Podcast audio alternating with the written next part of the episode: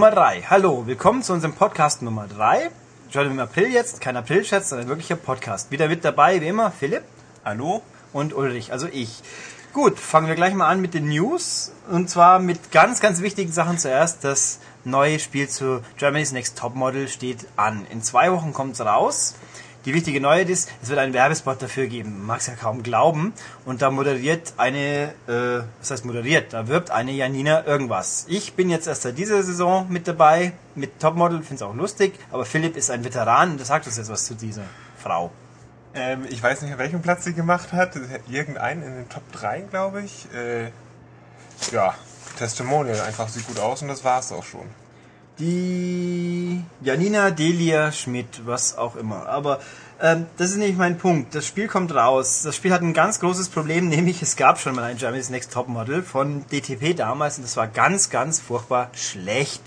Dieses Jahr kommt es jetzt von Pro7 selber raus. Wir haben keine Ahnung, was es taugt, noch haben sie es uns nicht geschickt. Wahrscheinlich ist es, es kann eigentlich nur besser sein. Aber äh, es ist Germany's Next Top Model. Was fehlt daran? Es fehlt Heidi Klum nämlich, weil das heißt ja Germany's Next Topmodel bei Heidi Klum. Sie ist nicht dabei. Ich finde das irgendwie total dämlich. Gut, die Frau würde wahrscheinlich viel Geld kosten, aber wenn schon eine Sendung rund um Heidi Klum ist, sollte eigentlich Heidi Klum auch drin sein.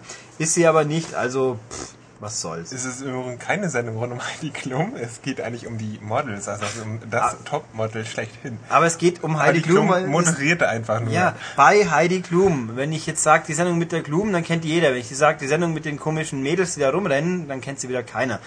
Aber gut, ist halt so. Was war mein nächster Punkt? Ähm, es gibt eine neue Studie, die jetzt im Zuge von einer, einer Veranstaltung in München präsentiert worden ist von Microsoft und der Uni München wie Eltern ihre Verantwortung sehen, was ihre Kinder spielen. Und da kommt raus, dass die meisten Eltern, Moment, ich suche gerade mal die genauen Zahlen, die ich hier verschmissen habe, sehr gut.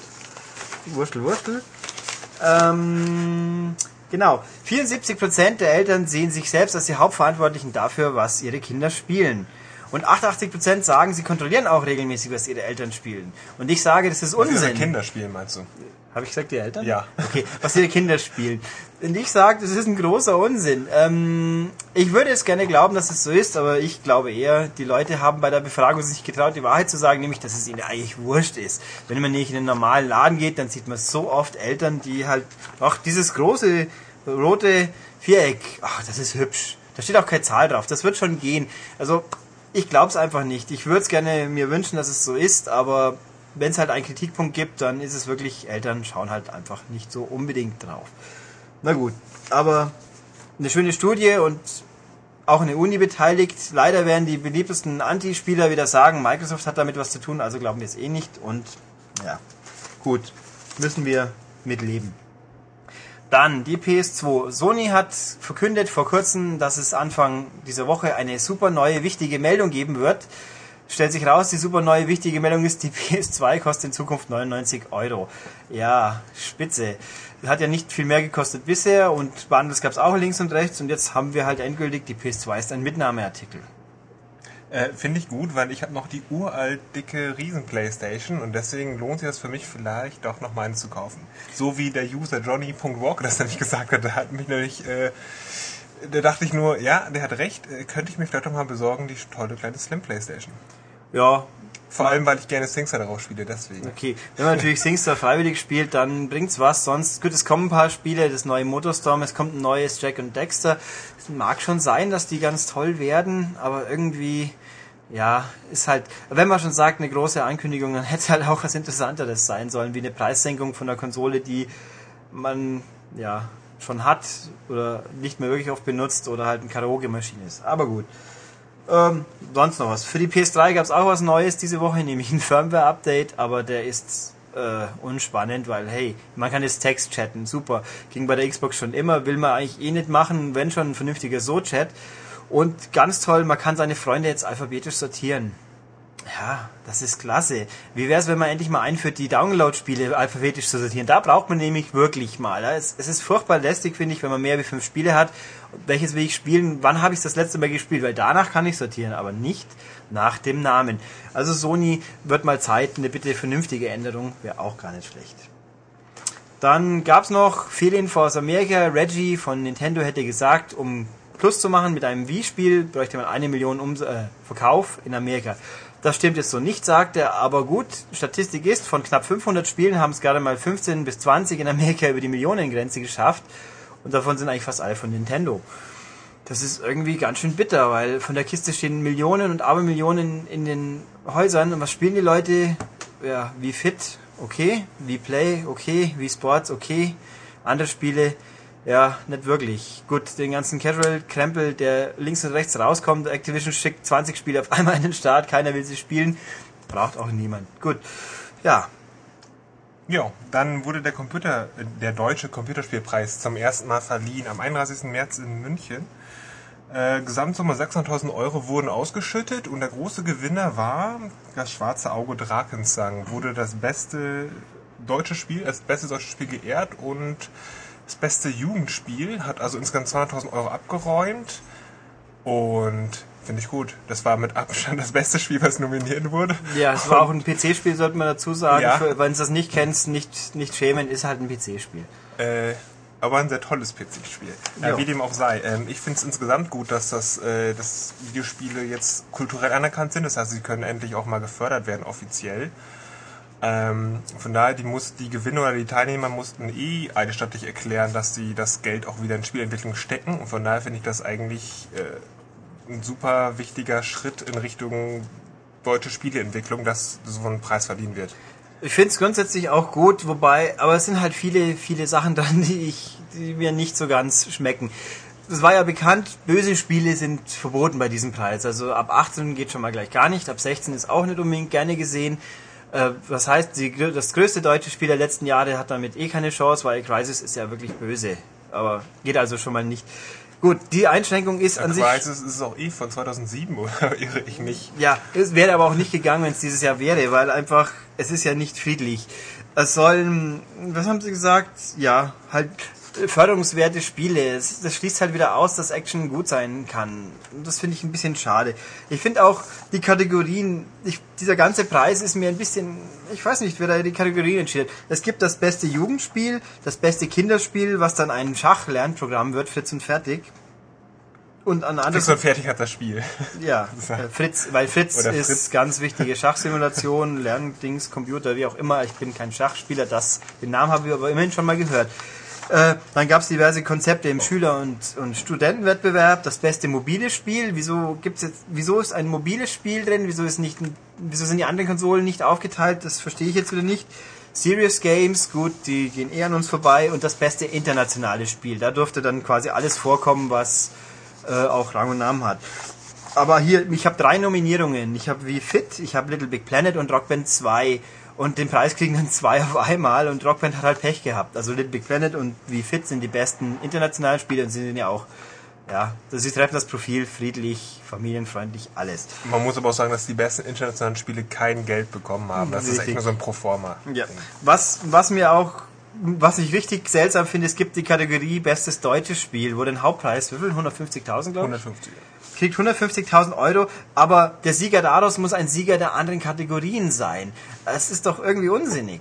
Wieso gibt es zum Beispiel keine beste Erwachsenenspielkategorie? Ich meine, erwachsene Spiele müssen ja nicht unbedingt brutal sein. Es gibt ja auch anspruchsvolle Spiele, die nicht an Jugend gerichtet sind. Muss ich zugeben, fällt mir spontan auch keins ein, aber, aber grundsätzlich die Tatsache, dass es diese Kategorie überhaupt nicht gibt, finde ich irgendwie störend. Ich finde es dumm. Es ist halt so. Aber gut, da geht noch vieles nach vorne. Nächstes Jahr kommt es wieder. Vielleicht in nicht München, wer weiß es. Aber gut. Ja. Grundsätzlich aber ein positives Signal, was gesendet wird. Finde ja. ich zumindest. Ja, dass das natürlich gleich genutzt wird, im Anschluss wieder mal Kinderpornos und Spiele von unserem freundlichen Minister Hermann zu verkoppeln. Dazu fällt uns nicht viel ein. Ich meine, da kann, braucht einem nichts einfallen. Man ist eher sprachlos, wie sowas immer noch sein darf. Aber immerhin gibt es jetzt auch andere Politiker, die auch mal sagen, du hast Quatsch erzählt. Schön. Also wenn du es kurz anreißt, dann führst du auch weiter aus. Denn das ist, glaube ich, ganz kryptisch gewesen, was du gerade ähm, gesagt hast. Gut. Äh, Innenminister, Bayerischer Innenminister Hermann sagt, äh, Spiele, Gewaltspiele gehören verboten. Das sagt er gerne und laufend. Das geht momentan halt gar nicht, weil die FDP, die in Bayern inzwischen auch mal was zu sagen hat, das blockiert. Und jetzt in einer seiner Pressemitteilung wird halt einfach gesagt, Computerspiele sind vom Schadensgrad an der Gesellschaft mit Drogen, Drogen ist auch schön, weil Alkohol und so ist ja keine Droge, aber okay, mit Drogen und mit Kinderpornos vor allem gleichzusetzen. Und das ist einfach peinlich und, und unwissend und ich würde jetzt auch mal sagen, dumm vielleicht auch. Also, und es gibt schon genug Widerspruch, unter anderem die, unsere ganzen Fachverbände, BU und Game und so weiter, fordern eine Entschuldigung. Die wird sicher nicht kommen, aber es wäre schön, wenn der Mann halbwegs zugeben würde, dass er von dem Thema nicht genug weiß. Aber gut.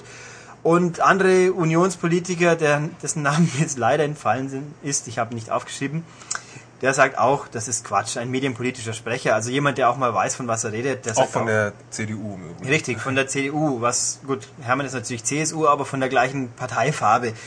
Das ist schon mal ähm, ein Trost, sage ich jetzt mal. Gut, dann haben wir die News diese Woche hinter uns. Wir hatten was Großes vorbereitet, das verschieben wir jetzt auf nächste Woche mit Stargast, der sich eben angemessen vorbereiten will und dann gibt's nächste Woche. Pardon. Ähm, gut, gehen wir zu den Spielen. Fange ich an mit Download-Content. Dieses Mal, und zwar Fallout 3, hatte ja letzte Woche Download The Pit. The Pit ist Pittsburgh. Ähm, ja, kostet wieder 10 Euro, ist ein bisschen größer wie das letzte Mal und ist auch viel besser. Also ich fand ja persönlich Operation Anchorage ganz okay. Es war halt eine Ballerei und relativ wenig Rollenspiel dahinter. Muss man nicht mögen, aber ich fand es okay. The Pit ist wieder mehr wie das Hauptspiel. Man geht wirklich los und marschiert in andere Umgebung. Also es wird wieder, es kommt ein Radiosignal, dem man folgt, ein Notruf von einem mit laufenden Sklaven sagt, hier in diesem komischen The Pit, also ex-Pittsburgh, werden wir gefangen gehalten und alle krank. Es gibt ein Heilmittel, bitte hilf uns und besorg uns das. Ja, dann marschiert man hin, wird wieder in eine eigene Umgebung transportiert und der Gag diesmal ist, ähm, man muss als Sklave sich quasi undercover einschleichen. Das heißt, man hat keine Waffen dabei und muss sich erstmal so durchschlagen. Was nicht ganz einfach ist, weil anfangs hat man ein kleines Messer oder eine kleine Pistole. Also es ist, ja. Und man wird geschickt in einen quasi Ex-Schrottplatz, um Stahlbaren zu holen. Und da schaut man halt echt alt aus, wenn man nicht vor rollenspielmäßig gesucht hat und dann feststellt, hier gibt's eine Waffe, die einem an das Sklaven geben, nicht die Auto-Axt. Das ist ein, quasi äh, eine Kettensäge mit Ventilator von dran. Und in der nicht deutschen Version kann ich sagen, da geht's ganz schön rund. Das Ding zerlegt Feinde wirklich äh, sehr imposant in Einzelteile. Im Großen und Ganzen drei bis vier Stunden mit interessanten Einlagen, also dieses Suchen von Stahlbahnen, was man übrigens hinten nach auch noch so machen kann für Belohnung, finde ich sehr schön. Äh, es gibt mal so Art Gladiatorenkämpfe nach Mad Max Art, um sich hochzuarbeiten und in der Storyline gibt's Entscheidungspfade, die wirklich sich dann unterschiedlich spielen und auch ein zweifaches Spielen quasi lohnenswert machen. Okay, ähm, ist es denn das echte zerstörte Pittsburgh oder ist es wieder wie in Operation Anchorage ein Simulator? Nö, das ist jetzt hier in der Spielewelt das echte Pittsburgh. Man fährt okay. durch einen Untergrundtunnel hin. Es sieht auch ein bisschen anders aus, weil eben da die Sklaventreiber haben eine Art Neustadt errichtet. Ähm, man, man, muss mal durch eine Stahlfabrik äh, marschieren, wo halt heiße Flammen und glühendes Metall und so weiter. Es sieht ein bisschen anders aus, bringt also Abwechslung rein, die passt. Und für die vier, fünf, ja, sag mal vier Stunden sind die 10 Euro echt gut bezahlt. Für PS3-Besitzer Pech ist es nämlich wieder 360 exklusiv. Und das Einzige, was jetzt für mich persönlich noch schlecht war, der Level Cap wurde noch nicht gehoben. Ich renne jetzt hier mit dem Level 20 Charakter rum, also ich bin maximal. Und die ganzen schönen Erfolge, die ich habe, helfen mir nichts mehr. Das gibt's erst nächsten Monat mit der nächsten Erweiterung und da bin ich auch schon mal gespannt drauf. Gut, dann kommen wir zum nächsten Spiel. Ein neues Level-Spiel. Das haben wir in der letzten Woche auch angeteasert kurz. Ulrich, du hast es, glaube ich, ähm, ja. ausführlich gespielt. Ich habe es gespielt. Ja, ich sage jetzt mal, leider ist vielleicht gar mal so falsch. Ähm, wie wir vermutet haben letztes Mal, wir haben erst die fertige Version bekommen. Das kann nichts taugen. Tatsache, es taugt nichts. Was ist denn das jetzt genau? Äh, Würde mich auch mal interessieren. Ja, die alten Larrys waren ja so Soft-Sex-Klamotten, wo es halt darum ging, Larry will Frauen aufreißen. Im neuen Larry haben wir seinen Neffen, der auch irgendwie anders, langweilig, doof aussieht. Und er wird von Original Larry angeheuert, in seinem Filmstudio einen Spion aufzuspüren. Es ist im Endeffekt ein schlechtes Sandbox-Spiel. Man rennt in diesem Filmstudio rum, hat dumme Aufgaben wie sammel dies, finde jenes. Ab und zu gibt's Hüpfpassagen, die ja nicht ganz so dramatisch werden, wenn nicht A die Kamera völlig unübersichtlich umschaltet und B die Steuerung einfach ganz ätzend ist. Das Springen fühlt sich nicht gut an. Manchmal muss man Leute verkloppen. Das ist auch ganz furchtbar, weil verkloppen ist saumäßig schlecht gemacht, weil einfach drückst ein Knöpfchen, gut gibt's öfters, aber man hat nie das Gefühl, vernünftig zu steuern es passt einfach vorn und hinten nicht. Das Spiel ist langweilig, die Grafik ist enttäuschend, Unreal Engine und kaum Details, dafür viel Tearing, ganz toll, braucht's wirklich nicht. Ähm, die Charaktere sind langweilig, die Dialoge sind doof, nur Englisch ist es prinzipiell nicht schlecht, aber dann sollte halt auch ein Witz drin sein. Äh, alles ist plump, fad, kaum Abwechslung und es gibt keine nackten Frauen, auch nicht, die wenigstens was retten würden. Also der Vorgänger Magna Cum Laude vor ein paar Jahren war jetzt eine Minispielsammlung mit Adventure außenrum, auch keine Welt, aber hatte wenigstens den, ich sage jetzt mal, Stammtisch-Charme und die Mädels sahen ganz nett für Cartoon, ne, nein, nackte Cartoon-Mädels, man mag sie oder nicht, aber sie sahen wenigstens okay aus. Diesmal will man sie auch nicht mal nackt sehen, weil die Charaktermodelle so hässlich sind. Also das Spiel ist wirklich richtig schlecht. Das wäre am besten mit Vivendi untergegangen und ich weiß nicht, was Codemaster sich davon verspricht, selbst für die 30 Euro, die es jetzt nur kostet. Das lohnt sich nicht. Nee. Nee, nee, nee. Ja, schön. Versuchen wir es mit einem anderen Spiel. Philipp hat Stormrise gespielt. Ja, es ist besser, aber jetzt auch nicht ganz so viel besser. Ähm, ich habe das im, wann war das? Im November letzten Jahres habe ich das bei Sega London gesehen und äh, da wurde mir viel versprochen ähm, was aber leider nicht gehalten wurde. Äh, was ist Stormrise? Es ist ein äh, Echtzeitstrategiespiel in der nahen Zukunft. Äh, eine relativ banale Story. Die Welt ist untergegangen, zwei Rassen haben überlebt. Die eine stark durch Technologie, die anderen äh, durch Mutation. Und die äh, verhauen sich jetzt quasi. Ähm, das ganz Tolle soll sein die Steuerung. Ganz schnelle Steuerung auf Konsole. Ähm, ja, die Steuerung ist nämlich leider total verkorkst. Äh, Was will sie denn eigentlich erzählen, die Steuerung? Also es soll schnell gehen, aber ist es irgendwie, ich bin näher dran am Geschehen oder ist es obendrauf? Wie ist es gedacht? Genau, ähm, erstmal Perspektive ist Verfolgerperspektive. Das heißt nicht, nicht Top-Down wie Strategiespiel. Ich sehe nicht die ganze Karte oder einen großen Teil der Karte, sondern hänge direkt meine Einheiten wie im Actionspiel. Das ist das eine. Dann das andere ist die Steuerung. Ähm, ich steuere, also ich kann die Einheiten relativ schnell wechseln. Durch den rechten Stick kann ich dann so durchschalten, so durchwippen quasi. Äh, deswegen nennen die das auch Peitschensteuerung. Also ich kann ganz schnell Einheiten wechseln. Das ist an sich cool, das funktioniert auch. Das Problem ist, ähm, dass die Kamera immer an einer Einheit klebt. Und dann wechsle ich und gehe dann zur nächsten Einheit. Und alle übrigen Einheiten werden auf dem Bildschirm dargestellt durch, durch Symbole. Das Problem ist, wenn ich 20 Einheiten habe, habe ich 20 Symbole und äh, es ist total konfus und ich weiß überhaupt nicht, welche Einheit ich gerade anwählen will. Ähm, das funktioniert leider gar nicht im, im wirklichen Spiel. So, das ist eine. Ähm, ja, dann das andere ist dann so eine Sachen wie Wegfindung, KI-Aussetzer, da ist viel gepatzt. Da stehen Einheiten, äh, sich gegenüber und wissen nicht, was sie machen sollen und bekämpfen sich nicht und stehen nur doof rum. Äh, das ist, ist richtig nervtötend. Ja, das, das, was es gut macht, äh, sind die Schlachtfelder an sich, die sind sehr atmosphärisch, sehr endzeitmäßig ähm, und es gibt verschiedene ja, Dimensionen, würde ich sagen. Also ich kann in den Kellerräumen kämpfen, ich kann aufs Dach steigen und da kämpfen oder also das ist sehr cool. Ich kann auf vielen verschiedenen Ebenen kämpfen. Ähm, das Problem ist dann noch die Übersicht. Also im Grunde vernachlässigt Stormers die Tugenden eines Strategiespiels. Und das sind einmal Übersicht und schnelle Kontrolle. Die schnelle Kontrolle wird leider komplett zerstört durch durch dieses neue System, was sie eingebaut durch haben. Dieses Hin- und Hergeflitze. Dieses Hin- und Hergeflitze und diese, diese Icons, die am, am Bildschirm dargestellt werden. Ja, deswegen, ähm, ich bin ich bin persönlich enttäuscht von dem Spiel, muss ich sagen. Es ist, es ist von Creative Assembly, richtig? Es ist von Creative Assembly, aber von den australischen Studios. Also die Jungs, die Stormers verbrochen haben, haben nichts zu tun mit Empire Total War, was jüngst rausgekommen mhm. ist, äh, was ein extrem gutes Strategiespiel ist. Also das sind quasi komplett unterschiedliche Entwicklerteams, die dran gewesen sind. Das ist, ja, schade. Dann lassen wir das in Frieden ruhen, weil irgendwie Mal gucken, wer es kauft. Wahrscheinlich nicht allzu viele. Schade, Sega, aber ihr habt auch gute Spiele. Wir freuen uns wieder drauf. Ähm, gut, das nächste Spiel ist jetzt The Chronicles of Riddick mit ewig langen Untertitel, den ich mir nicht gemerkt habe. Das wird uns, über das wird uns gleich Michael was sagen. Respektive, er hat uns das schon gesagt, das war nämlich gestern. Er ist heute in geheimer Mission unterwegs. Und deswegen ja. mussten wir aufnehmen. Und deswegen hört ihr jetzt die nächsten paar Minuten eine Aufzeichnung. Danach gibt es uns aber wieder live. Bis dann gleich. So, jetzt haben wir Michael bei uns. Sag noch einige Begrüßungsworte, Michael. Äh, hallo, mich kennt man, glaube ich, hier schon. Gut, also Michael ist jetzt hier, um uns zu erzählen über Chronicles of Riddick, weil weder Philipp noch ich haben das Ding wirklich gespielt, Michael aber schon. Komm, Michael, erzähl uns mal was drüber. Ja, ich bin natürlich noch nicht fertig mit Durchspielen, weil das Spiel doch mehr bietet als so der Durchschnitts-Action-Shooter-Schleichkram, den es da so gibt.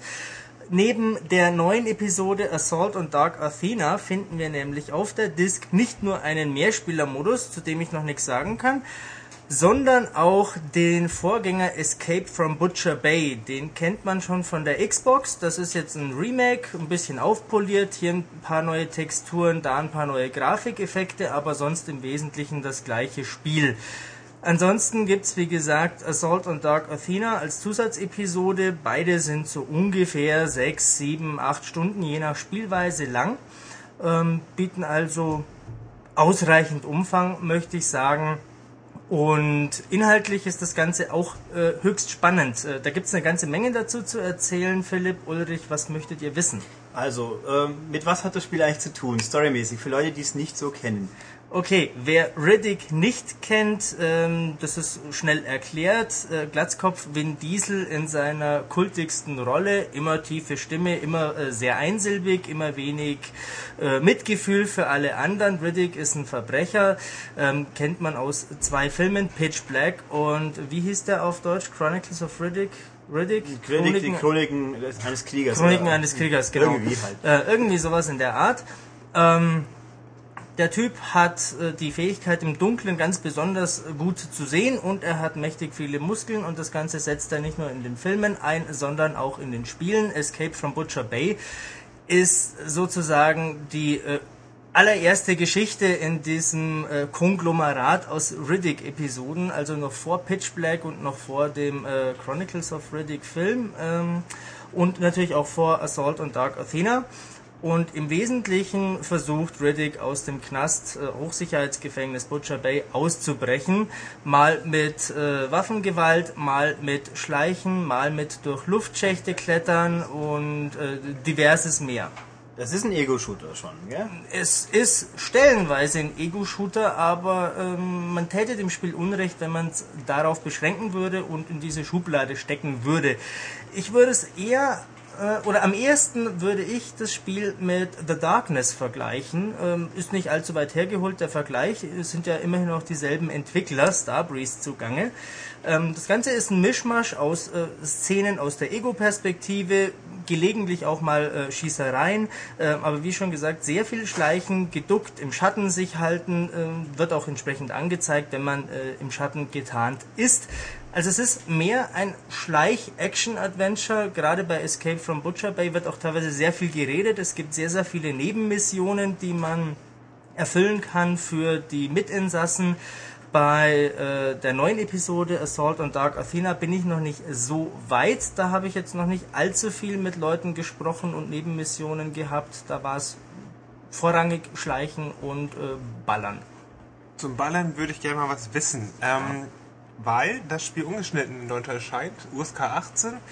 Was kann ich davon erwarten? Wie, äh, wie viel Blut sehe ich? Äh, was, was, also ist das was für ähm, Gore-Fans? Du siehst relativ wenig Blut, weil das Spiel sehr dunkel ist. Ähm, es sind aber diverse Szenen oder Passagen drin, wo es mich doch sehr gewundert hat. Also geschossen wird, wie gesagt, relativ selten. Das meiste passiert im Nahkampf. Riddick hat irgendwelche Messer oder äh, einen Knüppel und äh, dergleichen dabei. Das Ganze erinnert an ähm, ein Sega-Spiel, von dem es zwei Teile gibt. Das, äh, ich traue mich nicht zu sagen, es heißt Condemned, es ist beschlagnahmt in Deutschland, also sprechen wir nicht weiter Böse. drüber. Ähm, es ist also eine äh, Ego-Schlägerei. Man schleicht sich von hinten an, haut dem Gegner eins über die Mütze, ähm, rammt ihm ein Messer ins Gesicht, schlitzt ihm den Bauch auf. Es ist jetzt nicht so, dass da Gedärme rausquellen, aber es ist eine relativ stumpfe, derbe äh, Gewalt zum Teil. Ähm, nie wirklich äh, übertrieben oder aufgesetzt. Es passt äh, zur Story, es passt zu den Charakteren, ähm, aber es ist nicht allzu zimperlich, was der Riddick da anstellt. Wie schaut's aus grundsätzlich? Starbreeze hat jetzt ewig dafür gebraucht. Sieht man es in irgendeiner Form? Ist es ein richtig gut aussehendes 360-Spiel oder ist es halt ein okay aussehendes 360-Spiel? Es ist kein richtig gut aussehendes 360-Spiel, weder die äh, aufgemotzte Butcher Bay-Episode noch äh, das Assault on Dark Athena. Äh, ich bin immer so hin und her gerissen. Einerseits sind äh, manche Texturen und viele Lichteffekte schön und stimmungsvoll, andererseits sieht das Ganze teilweise auch irgendwie billig aus. Also gerade Riddick in äh, Butcher Bay-Episode sieht, äh, wenn man ihn dann mal von außen sieht, zum Beispiel beim Leiterklettern oder in Luftschle Luftschächte hopsen und dergleichen, ähm, sieht man schon, dass das Spiel eigentlich von 2004 stammt und bei der neueren Episode sieht das Ganze ein bisschen besser aus, aber wirklich toll sieht's nicht aus. Ist es eigentlich egal, welchen Teil ich spiele von beiden? Ist es irgendwie so storyabhängig? Oder kann ich auch quasi das neue Spiel spielen und das Butcher Bay einfach außen vor lassen, weil mich das grafisch vielleicht nicht antörnt? Also erstens ist der grafische Unterschied nicht so augenfällig, ähm, sind kleine Details. Ähm, so wie ich das bisher verstanden habe, spielt Assault on Dark Athena nach Escape from Butcher Bay. Wo es jetzt im Vergleich zu den Filmen ist, äh, habe ich noch nicht so ganz raus, aber ich glaube auch Filmen. davor. Vor den Ich Filmen. glaube, es schließt direkt an Escape from Butcher Bay an. Ähm, ich habe bisher noch nichts äh, gesehen, wo mir eine Vorgeschichte gefehlt hätte. Also man versteht es schon auch so. Wer also äh, den Vorgänger kennt, kann gleich mit äh, Assault on Dark Athena einsteigen. Ist nämlich alles äh, prima anwählbar schon beim äh, Starten. Ähm, schwierig wird's mit der Story, glaube ich nicht. Allzu viel passiert da eh nicht. Äh, Riddick sagt, no, kill you. Mehr passiert da nicht. Gute Info, denn ähm, das Spiel wird nicht synchronisiert, sondern kommt nur mit Untertitel. Ja. Die Untertitel sind übrigens der Oberknaller. Auf einem normalen Fernseher sind die so unglaublich groß, da kann Capcom sich mal eine ganz dolle dicke Scheibe davon abschneiden. Bei denen kann man nämlich gar nichts lesen auf äh, normalen Standardfernsehern. Jo. Aber ja, es ist Englisch, es sind die Originalsprecher. Vin Diesel spricht Riddick. Äh, die Sprecher sind auch durchweg gut äh, bis sehr gut. Und die Untertitel sind, ähm, naja, zweckdienlich, aber nicht besonders gut. Gut. Gibt's also Ego-Shooter-Fans, die haben Schleichen drin, Schleicher-Fans müssen schießen. Das ist eine Mischung, taugt, also die Mischung an sich funktioniert gut. Die Mischung an sich funktioniert gut. Es ist, äh, was Shooter-Passagen betrifft, nie auf äh, Augenhöhe mit ähm, Referenzshootern, wie sagen wir, was gibt's denn da zurzeit? Call of Duty. Ähm, Call of Duty natürlich oder ein Resistance 2. Oder ein Halo? Oh, ein Halo mag ich nicht, Halo finde Okay, ich blöd. Halo ignorieren wir. Ähm, Und äh, was das Schleichen betrifft, ist es auch nie so komplex wie in äh, Metal Gear Solid 4. Äh, da gibt es deutlich mehr Möglichkeiten. Aber die Mischung insgesamt, vor allem in Verbindung mit dem doch recht cleveren Leveldesign, macht äh, Spaß. Äh, es ist nur, wie gesagt, ein sehr dunkles Spiel, das man äh, in entsprechender Umgebung auch spielen sollte. Dann kann man da prima eintauchen und äh, erlebt spannende Stunden. Okay, also abschließend kann man kaufen, hat viel Spaß mit, muss man nicht, aber Fehlkauf ist es auch nicht. Es ist mit an Sicherheit grenzender Wahrscheinlichkeit kein Fehlkauf und das sage ich unabhängig vom Mehrspielermodus. Da weiß ich nur, dass mein äh, Ex-Kollege Markus den sehr toll fand, als er den mit den Entwicklern spielen konnte. Ähm, mehr wird der Test dazu sagen. Okay. Dann sag uns doch auch nochmal, wie fandst du das jetzt hier zu sitzen und zu reden und willst du uns bald wieder beehren? Euch beiden Pappnasen, ich bin mir da nicht so ganz sicher. Ähm, nein, das ist sehr spaßig hier im, im Aufnahmestudio. Aufnahmestudio vor Ulrichs Computer mit den Waldhonig Salbei Bonbon Ja. Wir erinnern uns, Herr Herde hat uns alle mit seinen fiesen Bazillenherden angesteckt, aber inzwischen geht's ja wieder. Gut, nächste Woche werden wir ihn wieder haben. Spiel, sollen wir sagen was? Wanted. Nächste Woche gibt's noch mehr über Wanted von Michael und jetzt gehen wir zurück ins Live-Programm, in Anführungszeichen. Tschüss, Michael. Weiter geht's mit Download-Spielen noch zum Abschluss. Und zwar diese Woche The Dishwasher Dead Samurai. Da hat, stellt sich raus, Microsoft einen Bock geschossen. Es hieß, das Spiel hat keine USK bekommen, weil es ist ein bisschen blutig, dazu gleich mehr. Jetzt heißt es, oh, hat doch eine USK, wir haben es bloß irgendwie verpeilt. Also es kommt in Deutschland auch noch, wir wissen jetzt nur nicht genau wann. Aber gut, ich habe es schon mal gespielt, weil in geheimer Mission organisiert und gespielt. Was ist das für ein Spiel? Ähm, man spielt einen Tellerwäscher, der tot ist. Wie der Name schon sagt. Super. Der geht halt mit seinem Samurai-Schwert durch die Gegend in äh, interessant inszenierten Grafiklevels. Man ist so eine Art, es wirkt ein bisschen wie Strichfigur, aber detaillierter, ein bisschen verwaschen, schwarz-weiß, dicke Linien. Ähm, gut, sieht ganz interessant aus. Also geht da hin und rächt sich scheinbar an irgendjemand. Die Story wird in Cartoon-Sequenzen erzählt, nicht wirklich sehr nachvollziehbar, aber ist ja auch egal. Sprich, man geht los und haut Leute zu Klump mit einem Samurai-Schwert oder mit einer, mit einer Flinte schießt man sie um später.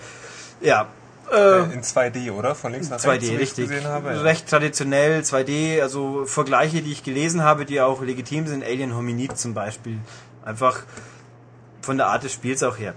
Gut, wie ist es? Ja, es ist einfach ein relativ normaler Prügler. Man rennt los, hat zwei, drei Knöpfe, schlagen, schwerschlagen, werfen und äh, macht ein paar Kombos und es kommen immer drei, vier Gegner, dann macht man sie weg, geht ein bisschen weiter, kommen die nächsten.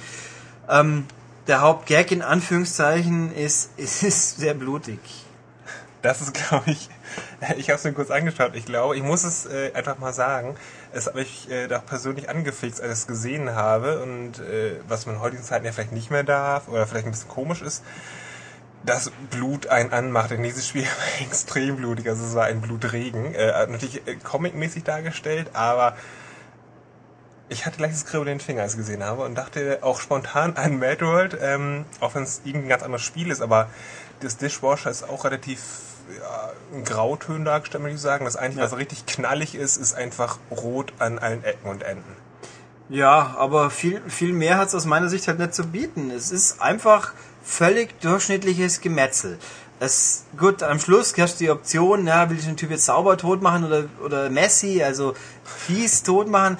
Ja, mei, es, pff, mir fehlt einfach hier Spiel.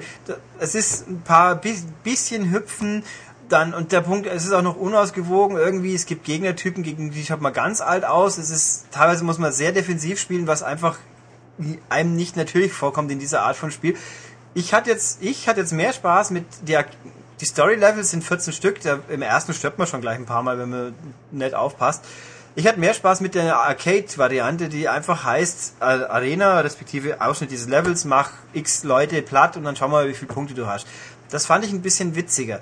Was ich jetzt noch nicht gespielt habe, also zum finalen Test werden wir es natürlich noch länger spielen. Scheinbar kann man mit Freunden, wenn man bestimmte Extras findet, was mühsam ist, kann man die aktivieren als Zusatzmitspieler, unter anderem als Kriegergitarre, die ich dann sogar mit dem Gitarrencontroller kontrolliere. Klingt irgendwie völlig bizarr, ist aber auch scheinbar nicht so, so klingt dann scheinbar bizarr und witzig, ist aber scheinbar tatsächlich im Endeffekt dann doch nicht so prall, dass man es wirklich spielen muss. Also sagen wir es jetzt mal so, wenn das Ding bei uns nicht rausgekommen wäre wegen keiner 18, es wäre auch kein Verlust gewesen. Wer so eine Art von Spiel will, mit Rumrennen, Metzeln und witzig und originell, der soll sich doch bitte Castle Crashers kaufen, weil das erfüllt einfach alles. Da ist auch Blut drin, wenn man es unbedingt haben will, aber es ist, hat halt Charme und Witz jenseits von, ich habe eine coole Grafik. Das ist, nee, nee, da muss ich sagen, Dishwasher war jetzt nicht so der Knaller. Aber dafür ist noch ein Dishwasher, was ist was? Ein Samurai ist das richtig? Ja, ein toter dafür Samurai. Ist, dafür ist ein Samurai dabei. Ja. Binakus Samurai Tenshu 1 und so, irgendwie stehen dafür einfach für, für Gewalt und Brutalität und das irgendwie. Ja, sie stehen aber auch für langweilige Spiele wie Samurai Warriors Teil 1 bis 257. Aber ja, gut, wie die mal sein, sagen wir, okay, Dishwasher ist ein mäßiges Spiel, hat aber einen plakativen Schauwert. Ist ja, ja auch was. Ja, kann man so sehen. Dann noch zum krönenden Abschluss. Wie ihr merkt, diesmal ist der Podcast ein bisschen kürzer, weil unser großes Super-Thema sich auf nächstes Mal verschoben hat. Aber keine Angst, wir haben schon vor, immer Content zu bieten. Und das tun wir, glaube ich, diesmal schon auch. Und dann geht ihr halt schnell ins Wochenende oder könnt irgendwas anderes machen, außer uns zuzuhören. Ja, Dishwasher runterladen. Äh, wann ist denn das eigentlich? Wann kommt das raus? Ja, das hat Microsoft nicht gesagt. Ähm, ist eine gute Frage. Ich tippe mal nächste Woche. Ich kann mir auch vorstellen, dass sie es jetzt schnell machen, aber Wissen okay. Sie nicht genau. Es war eben heute noch neu die Info, die man bei Boris Schneider-John auf seinem Blog gefunden hat. Kurioserweise, das Spiel hat eine USK. Es wird kommen. Ähm, richtig. Ich sollte noch was dazu sagen, was mir jetzt gerade einfällt. The Dishwasher, das gab es schon mal tatsächlich in Deutschland auch quasi zu spielen im Zuge dieser XNA Community Games Beta-Geschichte. Das ist nicht eigentlich ein XNA-Spiel aus diesem Heimentwickler-Set, das Microsoft den Leuten anbietet. Und das war der Sieger von einem Wettbewerb wo es darum ging, tolle, originelle Spiele zu programmieren. Und der Sieger durfte da als vollwertiges äh, Xbox Live Arcade Spiel erscheinen, was jetzt hier passiert ist.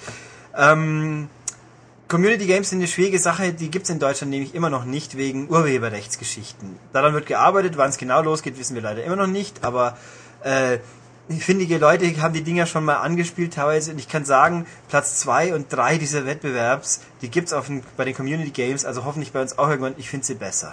Das ist ein ziemlich cooles Ballerspiel und ein ziemlich cooles Geschicklichkeitsspiel, die, wenn sie bei uns rauskommen, werden wir ausführlicher darauf eingehen, aber Okay, ich frage mal ganz mit, wo kann ich mir die jetzt genau angucken? ähm, ohne böse Tricks gar nicht. Ich sag jetzt mal, Okay. in, ich sag mal, in England gibt es sie. Und jetzt denkt euch euren Teil dazu. Gut, dann kommen wir zum letzten Spiel dieser Ausgabe. Das ist Puzzle Quest Galactrix. Puzzle Quest, für die meisten Leute, die es kennen, da muss ich eigentlich eh nichts sagen. Für die es nicht kennen, das war eine Mischung aus Bejeweled, also Casual, schiebt drei Steine zusammen, die gleich sind, als Kampfersatz in einem sehr traditionell angehauchten Bitmap-Rollenspiel. Die Mischung war ungewöhnlich, hat aber echt gut funktioniert, weil normalerweise Knobeln ist ja ganz witzig, aber hier gab es halt eben einen Grund. Man knobelt immer gegen einen Gegner und macht den weg, indem man bestimmte Steine zusammensetzt und dadurch Erfahrung gewinnt, das Abenteuer erfüllt und auf Questen geht und so weiter und so fort. Eben auch Puzzle Quest. Jetzt, Galactrix ist der länger angekündigte Nachfolger, der das Ganze in ein Sci-Fi-Szenario verschiebt und ähm, schon vorab, es ist nicht so gut. Philipp ist jetzt ein Puzzle Quest Novize und hat es das erste Mal gespielt. Sag uns mal, wie du das fandest.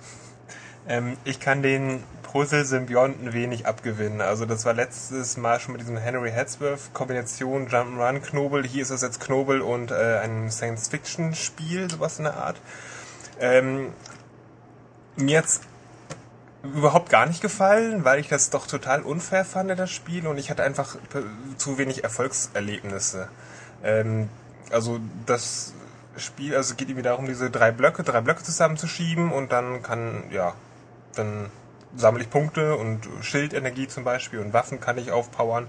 Äh, jetzt ist es auf dem Hexfeld aus sechs Richtungen kommen, verschiedene neue Steine und irgendwie kann man das ganz schwer einschätzen, wann wo was Neues kommt, äh, weil man nämlich auch Kettenreaktionen auslösen kann. Merkwürdigerweise ähm, macht der Gegner das viel besser und macht dann irgendwie sechs, sieben, acht Kettenreaktionen zum Schluss und ich bin tot.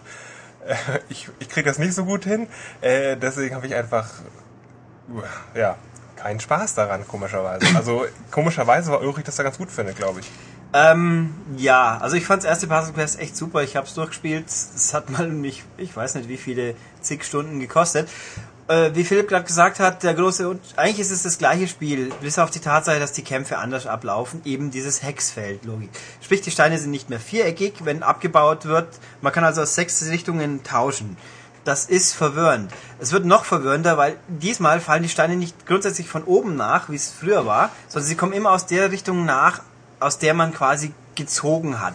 Ähm, hört sich irgendwie kompliziert an. Es ist es auch, bloß wenn man es tatsächlich spielt, man versteht schon. Das macht es aber nicht unbedingt besser. Eben, man versteht es, es macht keinen Spaß. Das ist Ja, das es- große Punkt. Es ist einfach völlig unnötig verkompliziert worden. Eben dies, was er sagt, der Gegner kann es viel besser, ist auch wieder das bekannte Phänomen. Es, es, es fühlt sich einfach unfair an, weil immer, also viel, viel öfters, wenn es eine kritische Situation gibt für den Gegner, kommt der auf zufällig, kommen bei ihm genau die richtigen Sondersteine, um eine fette, fette Kettenreaktion abzuziehen, von alleine mehr oder weniger, weil sie ja nachfallen. Bei einem selber passiert das zwar auch mal, aber viel weniger oft. Ähm, das ist echt das Problem an dem Ding. Also wer sich damit wieder anfreunden kann, hat schon mal, hat schon mal Vorteile. Aber es spielt sich einfach unnötig komplizierter. Dazu kommt noch das Außenrum. Das ist jetzt einfach langweiliger. Man hat keine lustigen Fantasy-Landschaften. Na gut, lustig waren sie auch nicht, aber hübsche, bunte Fantasy-Landschaften, sondern einfach langweiligen Welt, äh, lang- langweiliges Weltall. Und dann muss man zwischen jeder, man kann nicht zwischen den einzelnen Galaxien sind es, glaube ich, rumreisen. Nein, man muss immer ein Sprungtor öffnen. Das ist eine Untervariante des Spiels, wo ich in einem Zeitlimit mindestens x-mal Dreierkombos in vorgegebenen Farben erledigen soll. Das ist immer ein blödes Gefummel, kann man noch weniger vorplanen und spielt sich jedes Mal gleich und man macht es halt wirklich 50 mal, 100 mal, weiß der Teufel wie oft mal im Laufe des ganzen Spiels. Dann Ressourcen abbauen, ersetzt jetzt Magie, ist gleiches. Es ist viel fummeliger, man muss dauernd rumfliegen, um den richtigen Asteroiden zu finden, der die richtigen Rohstoffe beinhaltet, mit denen man dann das bauen kann, was man will. Ähm, es gibt keine Gefährten mehr, die man sammeln kann, die einem Vorteile bringen.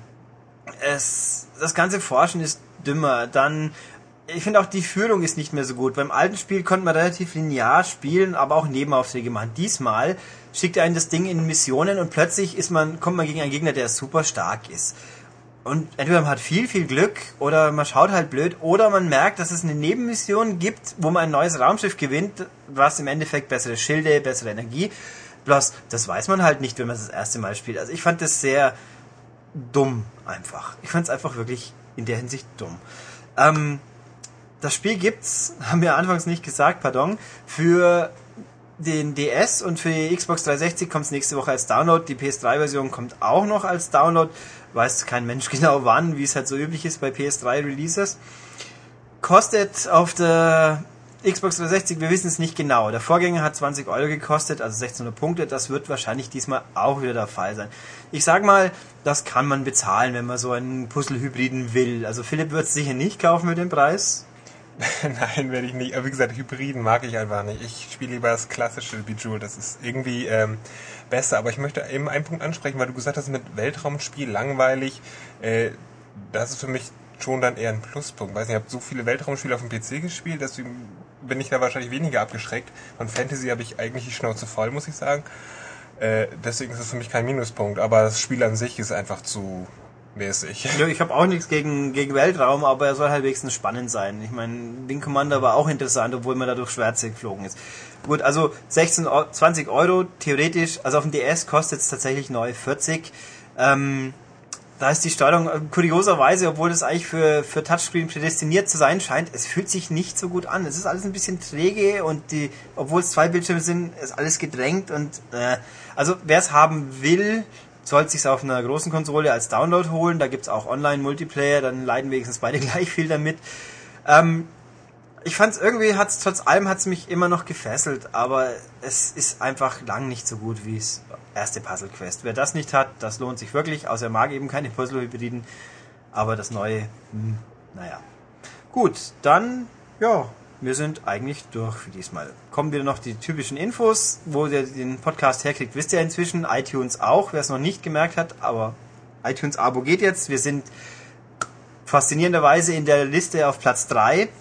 Das kann gerne so weitergehen, also ruhig abonnieren, weiterempfehlen, nur zu. Wenn ihr Meinungen und Wünsche habt, lasst es uns wissen, im Kommentar auf unserer Webseite, im Forum oder per E-Mail podcast at maniac.de. Ja, das Wäre es dann einfach mal. Ja, okay, Okay. dann bis nächste Woche. Bis dann, ciao.